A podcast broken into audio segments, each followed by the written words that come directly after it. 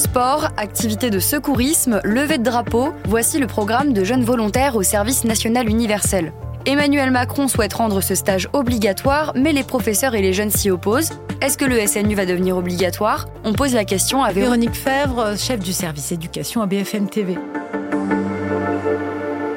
Ce service national universel sont des stages pour les jeunes euh, qui sont âgés de 15 à 17 ans, qui sont destinés à favoriser l'engagement, la cohésion, parce qu'on a euh, aujourd'hui des jeunes qui se rencontrent de moins en moins entre les différents départements, entre les différents euh, milieux sociaux, avec dans l'idée que tout cela existait à l'époque du service militaire. Alors depuis juillet dernier, une petite musique, un serpent de mer, où on entend les responsables gouvernementaux parler de généralisation du SNU. Jusqu'à présent, on était dans une logique de libre choix, c'est-à-dire venaient ceux qui voulaient. Et la question se pose, eh bien, euh, pour généraliser et toucher plus de jeunes, d'une éventuelle obligation et concrètement, en fait, à quoi ça sert le SNU Il y a une coloration militaire. Euh, le lever est à 6h30, le coucher est à 22h30. Et on a une levée des couleurs tous les matins. Mais en même temps, l'objectif, c'est aussi de former des citoyens. Donc, euh, vous pourrez avoir de l'exercice physique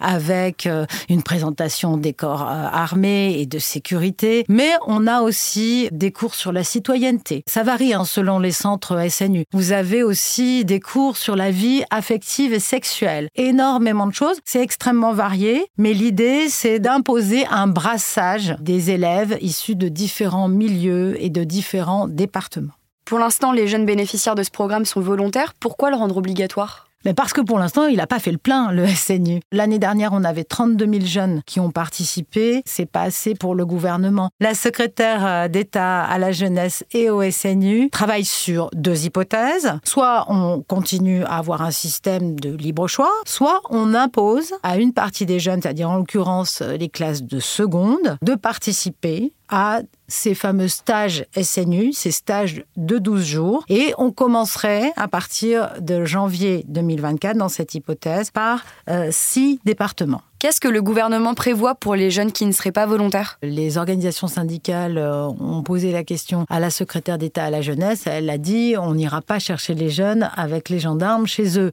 Mais alors comment faire avec ceux qui ne voudront pas? On l'a vu lors des études qu'on a menées précédemment. Une partie des jeunes qui ont été inscrits de force dans ce SNU n'y ont quand même pas adhéré à l'issue des 15 jours. Et justement, si c'est généralisé, comment ça va s'organiser? Ça pose énormément de questions. Aujourd'hui, par exemple, le secteur de l'animation manque d'animateurs. S'il faut trouver autant d'encadrants pour 800 000 jeunes, ça va être difficile. Et puis alors, l'hypothèse de l'obligation, elle impliquerait que ces 12 jours de séjour de cohésion, comme on l'appelle, se passent sur temps scolaire. L'objectif serait que toutes les classes de seconde d'un même établissement partent tous au même moment. Le service national universel est donc beaucoup critiqué par la majorité des professeurs et certaines organisations de jeunesse. Pourquoi ce programme divise? Bah, la première chose, c'est que c'est de l'école en moins. Souvent, les professeurs se plaignent qu'ils n'arrivent déjà pas à boucler les programmes qui sont assez lourds. Et puis, ça coûte énormément d'argent, entre 1,5 milliard et 2 milliards d'euros. Donc, voir cet argent qui part dans des séjours dont l'objectif n'est pas tout à fait clair, il y a nombre de choses que le SNU propose à des jeunes et qui, normalement, relèvent du rôle de l'école.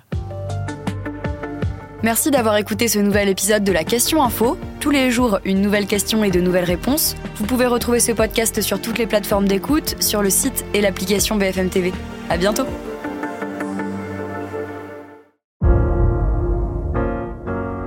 Vous avez aimé écouter la Question Info?